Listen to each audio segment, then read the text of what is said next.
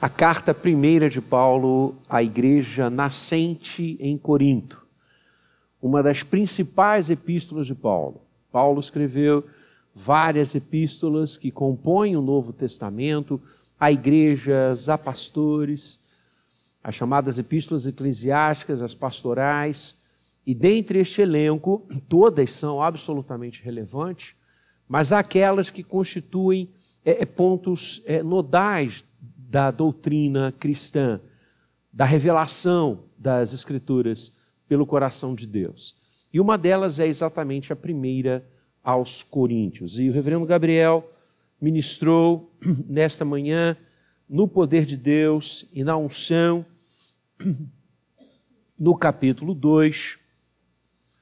Nós fomos e avançamos bastante neste capítulo acerca da sabedoria do mundo e da sabedoria de Deus. Nós aprendemos muito e haveremos de aprender muito mais na graça do Senhor.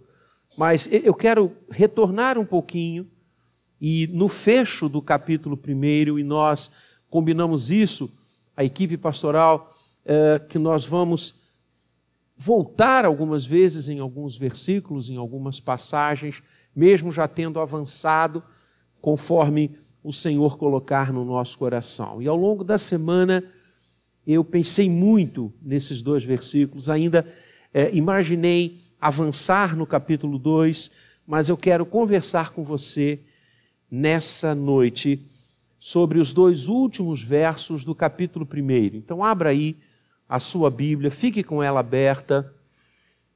Primeira Epístola de Paulo aos Coríntios, capítulo 1, verso 30 e 31. Esses dois versículos fazem e apresentam uma síntese maravilhosa de quem somos. Quem somos nós? A quem pertencemos?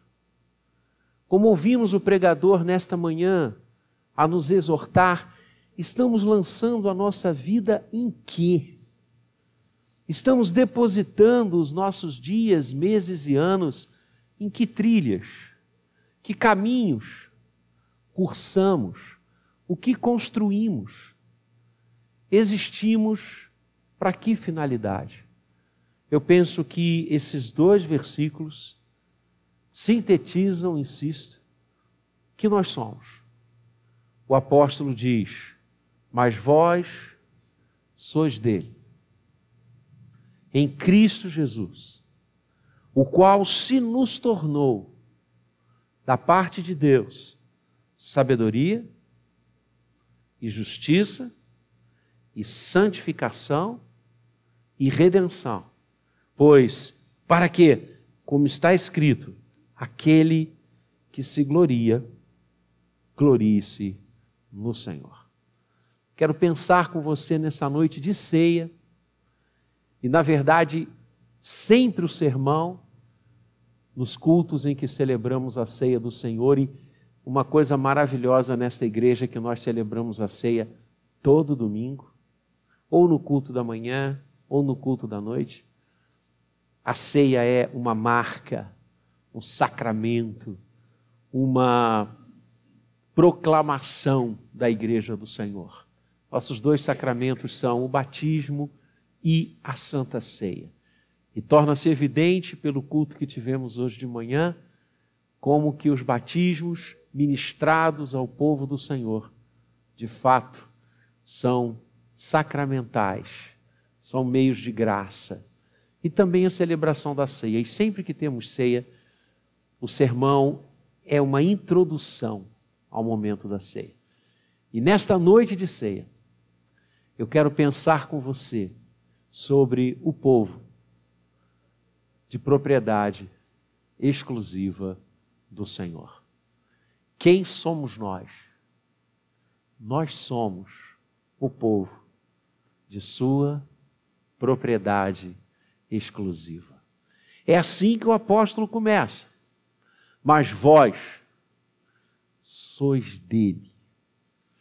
Nós somos do Senhor. A nossa vida é do nosso Deus. o tempo que Paulo usa aqui no original é posse. É posse. O Senhor é o nosso dono. Tudo que somos, tudo que temos é dele. Nós pertencemos a ele. Em Cristo Jesus. Somos sua propriedade exclusiva. Na minha leitura, anual das Escrituras, eu estou em Jeremias. Começamos em Gênesis no primeiro dia do ano e todos os dias a gente lê um pouco e eu estou em Jeremias. E é fascinante como o Senhor apregoa ao longo de todo o Antigo Testamento que Israel, o seu povo na antiga aliança, era dele. E esse pertencimento de Deus chega ao ponto maior em Cristo Jesus. Se Israel, povo com Deus, que reina com Deus, que caminha com Deus, que prevalece na presença de Deus porque Ele o quis, se o Senhor faz tanta questão de dizer que aquele povo é dele, Imagina agora em Cristo Jesus. Quando a sua promessa se torna concreta e ele, o Verbo que criou, se faz carne. Por isso o apóstolo diz: Vós sois dele em Cristo. Cristo é este elo que nos leva de volta à casa do Pai. Cristo é o fiador deste pacto que nos une a Deus. E nós temos estudado aqui na nossa escola dominical esta coisa linda da aliança, da redenção, da salvação. A salvação não foi elaborada por mim e por você, ela é do coração de Deus para nós. E ela se torna efetiva, concreta em Cristo Jesus. Por isso, nós somos povo de Sua propriedade exclusiva, porque estamos em Cristo. O que nos torna povo de Deus, o que nos torna dele, não é aquilo que eu tenho, não é aquilo que eu sou, não é a minha cultura, não é a minha sabedoria, não é o meu dinheiro, por mais que eu tivesse tudo isso. Não é a minha beleza, não é a minha influência, não são os bens que tenho. O que me faz dele é a minha posição em Cristo Jesus o fiador da nova e eterna aliança. Ele que é o novo e eterno caminho pelo qual nós voltamos para o Pai. Nós somos dele em Cristo Jesus. E este povo de propriedade exclusiva de Deus, em Cristo, é um povo, primeiramente, sábio. Ele, Cristo Jesus, se nos tornou da parte de Deus sabedoria. E esse tema da sabedoria, como eu destaquei aqui, e Flávio também, Reverendo Gabriel, com a maestria do Senhor, nos tem conduzido nesse início da carta primeira aos Coríntios. Quando o apóstolo fala da verdadeira sabedoria, que é a sabedoria em Deus, não a sabedoria desse século, não a sabedoria deste mundo, não as concepções desta sociedade que, como aprendemos hoje de manhã, vêm e vão. Hoje estão, amanhã não mais, como o Salmo 37 lindamente nos fala. Não é esta sabedoria que marca, constitui, individualiza o povo de Deus. O povo de sua propriedade exclusiva é um povo sábio, porque mergulhado na sabedoria que é o Senhor. E quando lemos o livro de Provérbios, somos apresentados a esta sabedoria, que tem nome Cristo Jesus. Nós somos povo de sua propriedade exclusiva, porque somos sábios em Cristo. E a sabedoria em Cristo é a sabedoria lá do alto. onde a nossa mente deve estar posta, onde o nosso coração deve buscar morada. Nós não somos desse mundo, irmãos. Os valores deste mundo, os princípios deste mundo, a moda deste mundo não pode nos afetar, não pode nos marcar, não pode nos modificar, não pode ser a nossa pauta. A nossa pauta, os nossos princípios, os nossos valores são altissonantes, porque vêm do coração de Deus, estão aqui nas Escrituras Sagradas. Esta é a sabedoria onde mergulhamos. Aprendemos a palavra e nos norteamos por ela. Ela é a lâmpada para os nossos pés, ela é a luz para os nossos caminhos. Tudo, absolutamente tudo que a Bíblia Sagrada nos ensina, essa é a nossa sabedoria. A sabedoria humana é falaciosa, enganosa, manipulada pelo inferno. Por isso não estamos nela. Por mais que todos caminhem em uma determinada direção, se não for a direção de Deus, nós ali não estaremos. Porque somos seu povo, somos sua propriedade exclusiva e o povo de Deus é um povo sábio, porque mergulha no saber do Senhor e busca as intenções de Deus em tudo que quer, pode e deseja realizar. A segunda coisa que caracteriza esse povo é que ele é um povo justo. O povo de propriedade exclusiva de Deus é um povo justo. E a justiça nas escrituras sagradas, ela tem uma dimensão dúplice. Primeiramente, a justiça bíblica tem a ver com os atos de Deus. Os atos daquele que é justo. E como Isaías e Jeremias falam e chamam e caracterizam e ensinam que Deus é o justo, o santo e o justo. A justiça de Deus é o próprio agir do Senhor. E a justiça, nesse aspecto, amalga-se, amalga junta-se a redenção, que a gente vai ver um pouco mais à frente. A justiça são os atos de Deus, e os atos de Deus são sempre salvíficos. Então, quando falamos que o povo de Deus é justo, estamos falando que este povo foi justificado por ele. Que este povo encontrou, pela graça do coração de Deus, a justiça do Senhor. E essa justiça ela é perdoadora, ela é renovadora e ela é restauradora. E a justiça de Deus, nós iremos proclamá-la daqui a pouquinho, participando desta mesa. A justiça de Deus é Cristo. Se o Senhor agisse em relação a nós, única e exclusivamente pelos seus atos de justiça puros, nós não estaríamos mais há muito tempo. A humanidade simplesmente não existiria mais, porque ninguém pode habitar na presença daquele que é todo justo.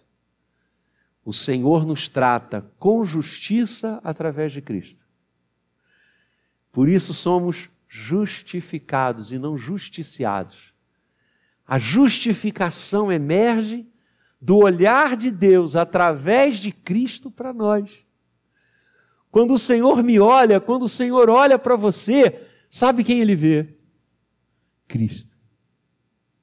Cristo. Por isso ele é a propiciação pelos nossos pecados.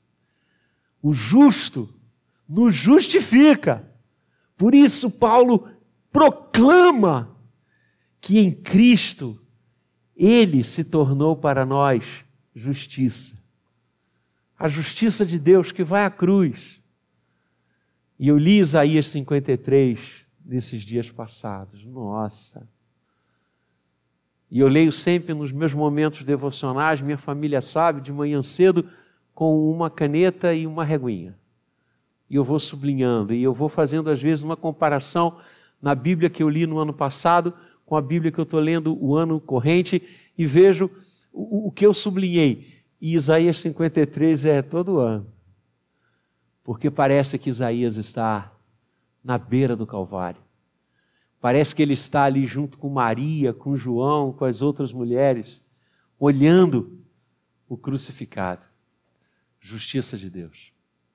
Nos justificou. O castigo que nos traz a paz estava sobre ele.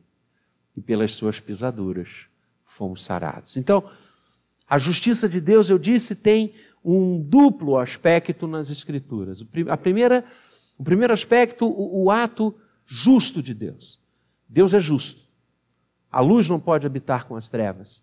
Então, ele em Cristo nos justifica. Cristo é a nossa justiça. Não são as boas intenções do nosso coração, não é a nossa ética, é Cristo. Cristo é a nossa justiça. Ponto.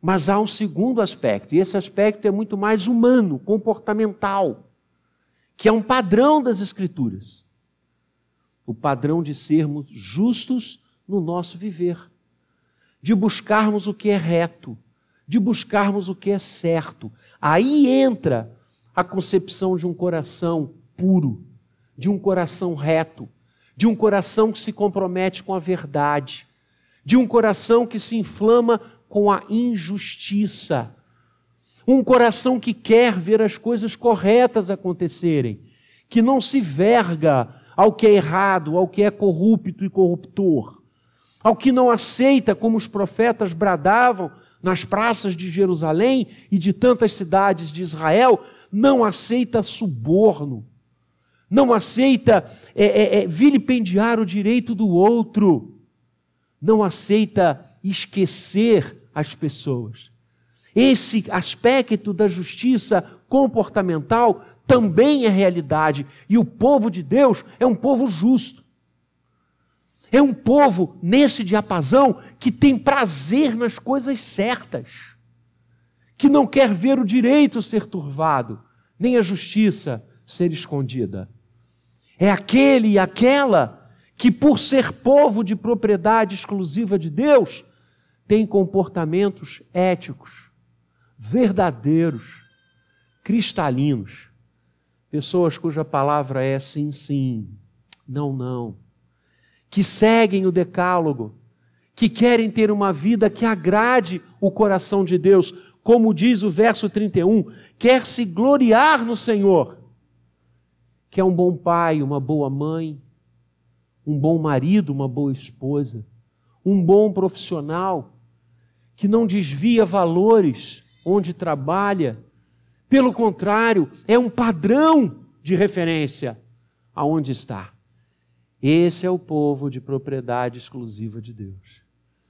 E eu continuo até hoje muito feliz, muito feliz, quando eu vejo as pessoas comentarem determinados comportamentos, atitudes daqueles que se anunciam como povo de propriedade exclusiva de Deus impactados, dizendo: Ué, mas como Fulano, Fulana pôde fazer isto? Ele não é crente? Eu gosto. Não é masoquismo. Mas que bom que a sociedade ainda tem esse parâmetro. Pior, irmãos, seria que eles dissessem: Ah, mas agiu assim porque é crente. Aí sim, aí nós estaríamos verdadeiramente derrotados. Mas esse momento nunca chegará, porque o Senhor sempre irá separar um remanescente fiel. Corações que não se dobrarão a Baal, corações que não adorarão as vacas de Bazã, corações que não entrarão no chão para adorar imagens, ainda que as fornalhas sejam acesas.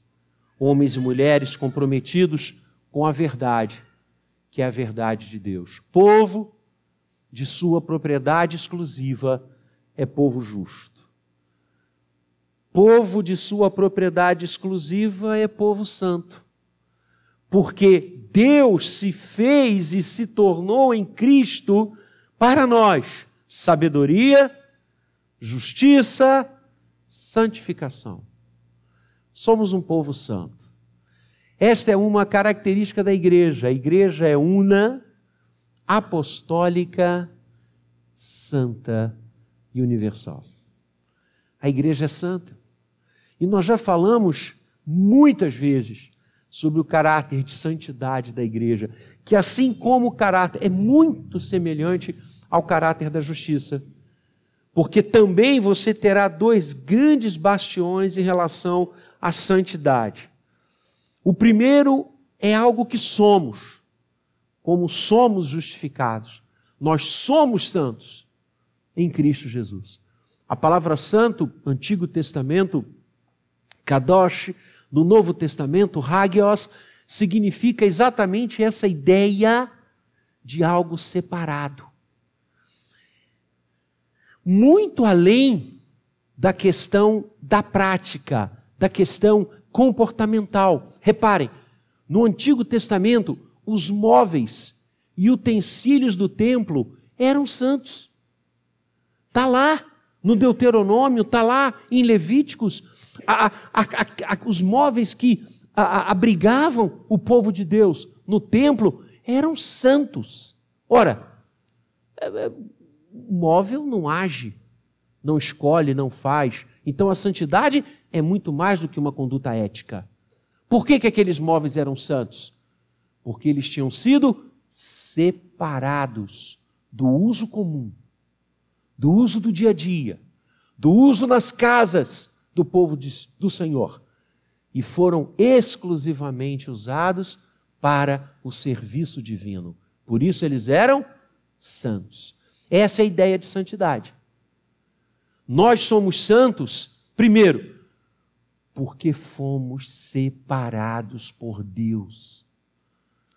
A minha santidade não eclode do que eu faço, ela nasce do que o Senhor fez por mim. Eu sou santo.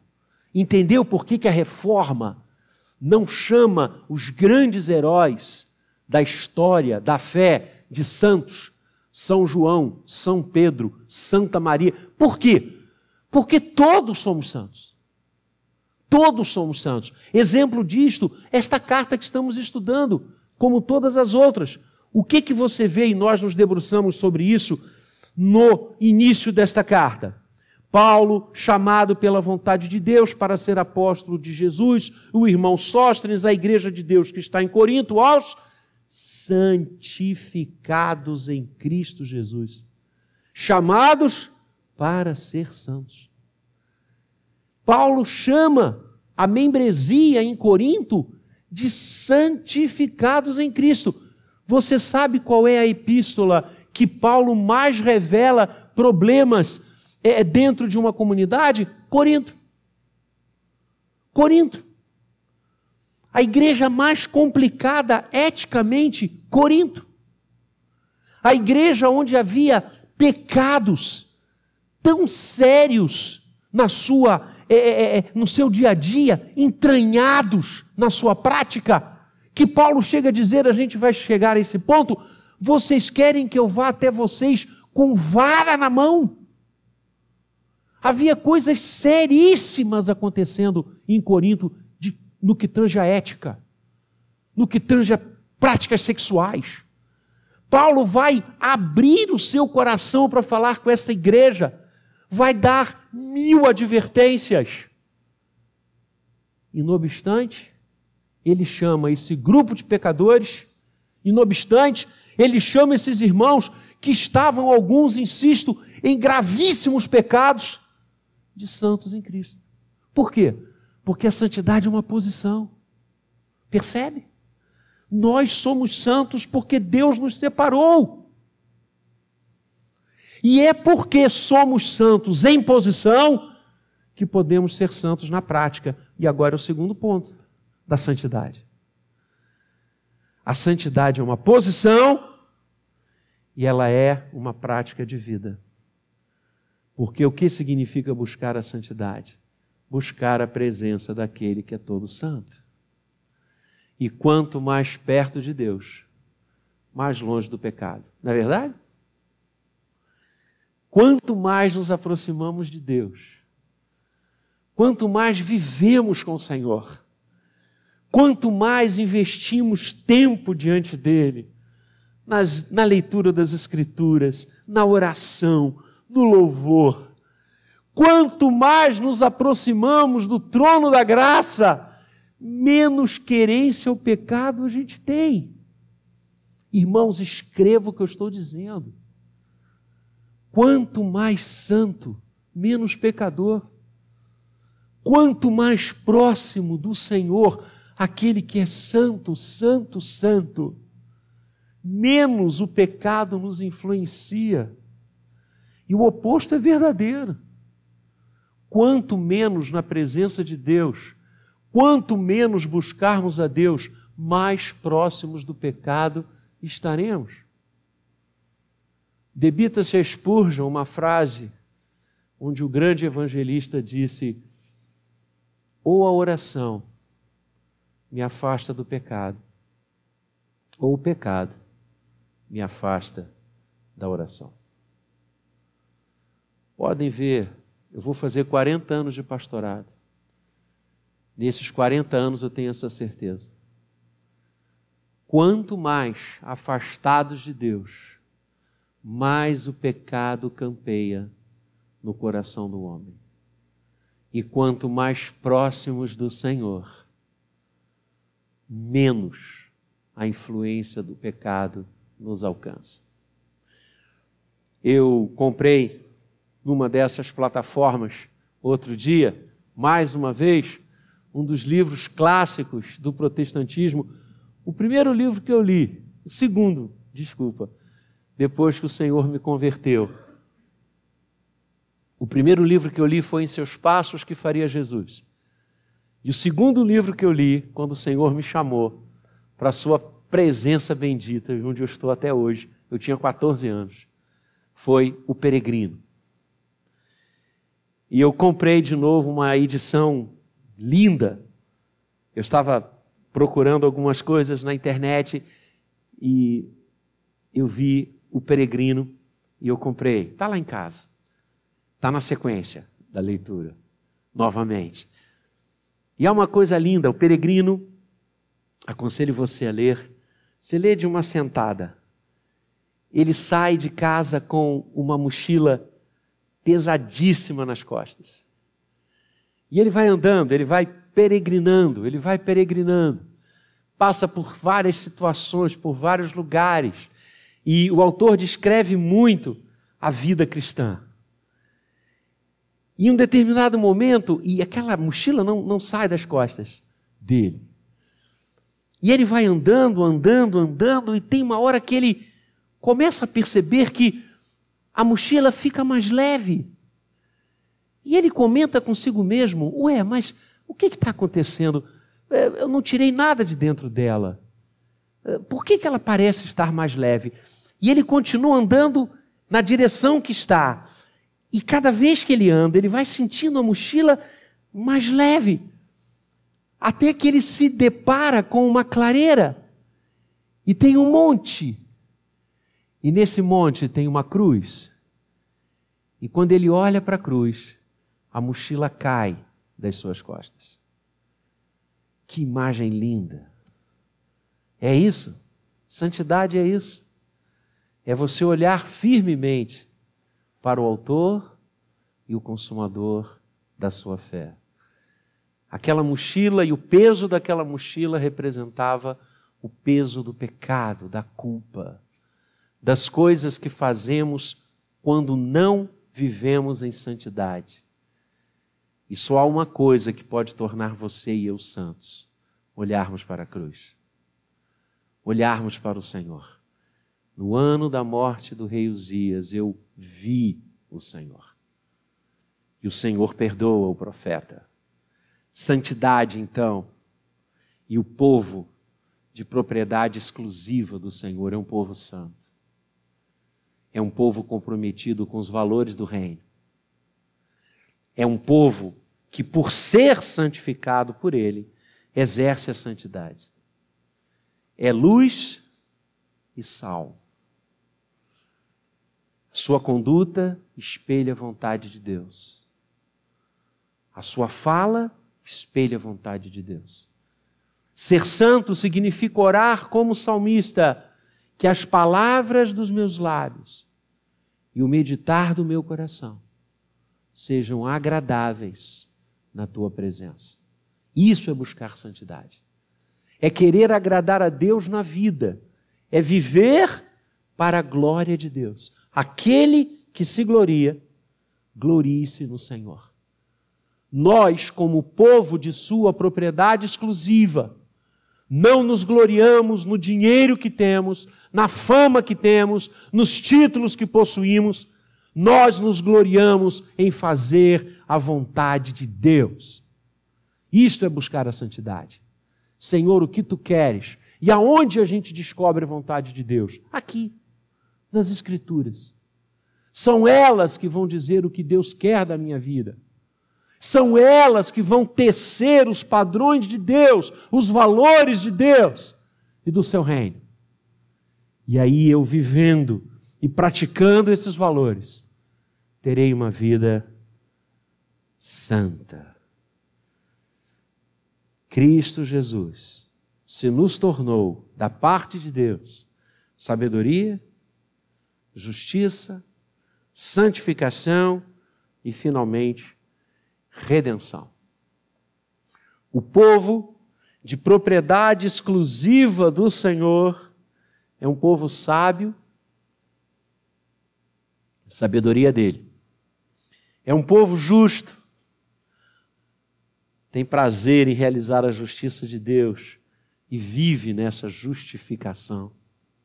É um povo santo, separado para Ele e que tem prazer no que o Senhor gosta e quer. E é um povo redimido, comprado, adquirido, povo de sua propriedade exclusiva, porque Ele derramou e pagou um alto preço para fazer este povo dele, para trazer estes que procedem de todas as regiões, de todas as tribos, raças, povos e nações, para trazer estes de todos os bairros do Rio, para trazer estes de histórias tão diferentes, mas alcançados pela sua graça, redenção. O povo do Senhor é um povo redimido e eu e você só nos tornamos povo de Sua propriedade exclusiva quando mergulhamos nessa redenção. O que nos faz povo de Deus não é a geografia, não é a conta bancária, não é o partido político que abraçamos. O que nos faz povo de Deus não são os títulos que temos. O que nos faz povo de Deus é porque fomos redimidos por Cristo Jesus. Ele derramou o seu sangue para nos comprar. Redenção é isso.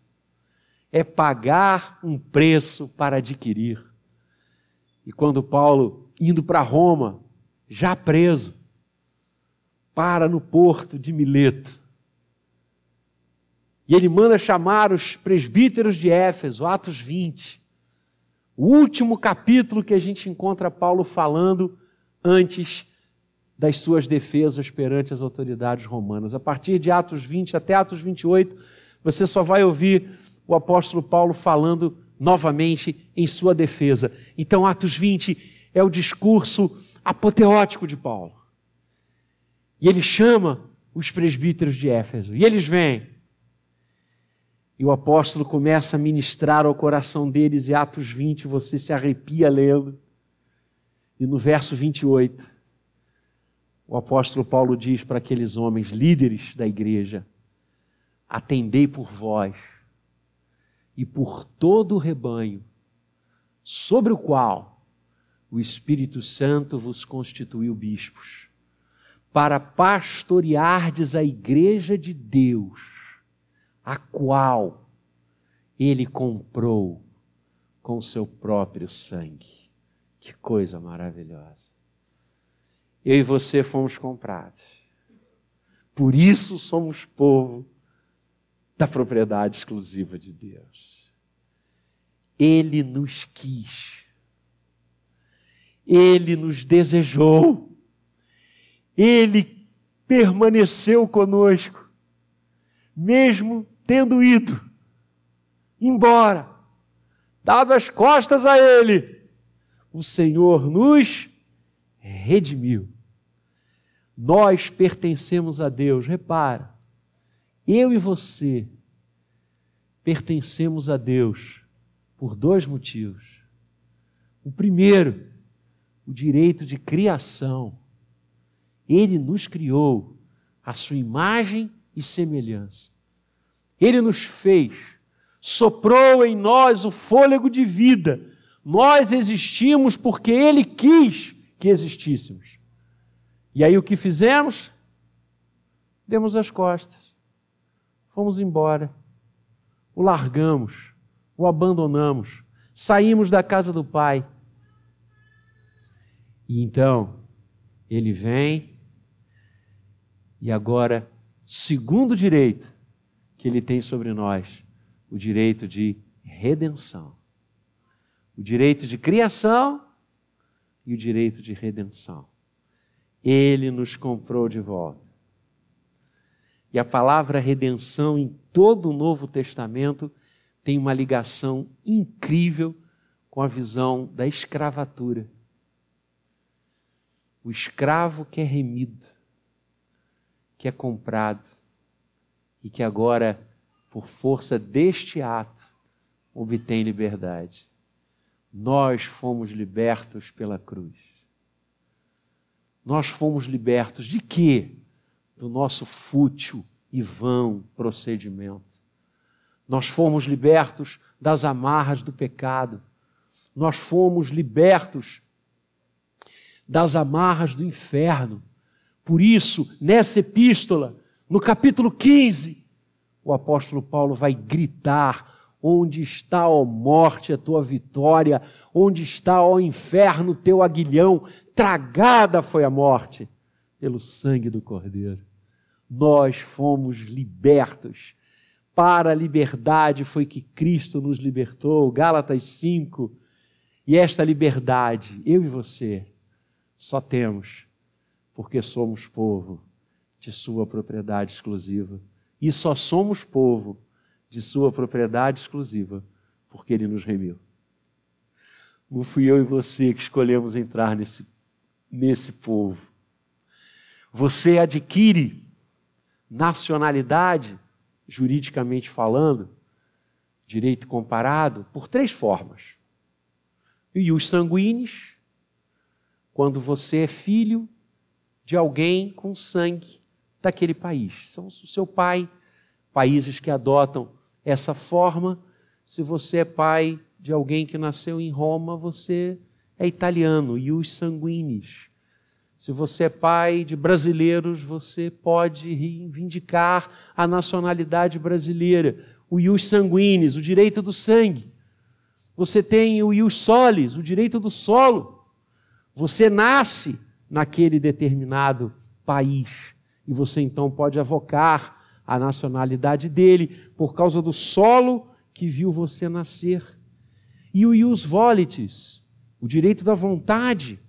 Você nasceu num país, você tem sangue de outros daquela outra nação, mas você escolheu um terceiro país para ser o seu país e você então requer, entra com toda a documentação pertinente, enfim, e aí se torna povo daquela nação seja porque a sua herança ali está, seja porque você nasceu naqueles limites geográficos, seja porque você escolheu, pois bem,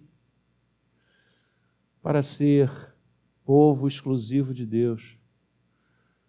Não foi porque nascemos no reino, não foi porque nossos pais são ou foram do reino, nem tampouco porque escolhemos mas porque Ele quis que assim fosse.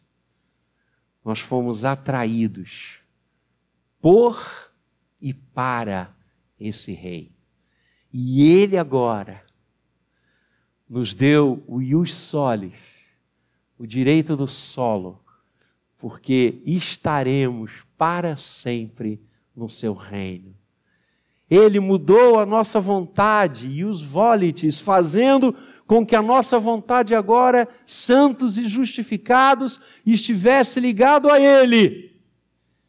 E Ele nos deu o maior dos ius sanguíneos que possa existir, o sangue do Cordeiro, que entregou-se antes da fundação do mundo para constituir aqueles que são dele. Nação santa, sacerdócio real, povo de sua propriedade exclusiva. Por isso, aquele que se glorie, que se gloria, glorie-se no Senhor. Que ele seja bendito.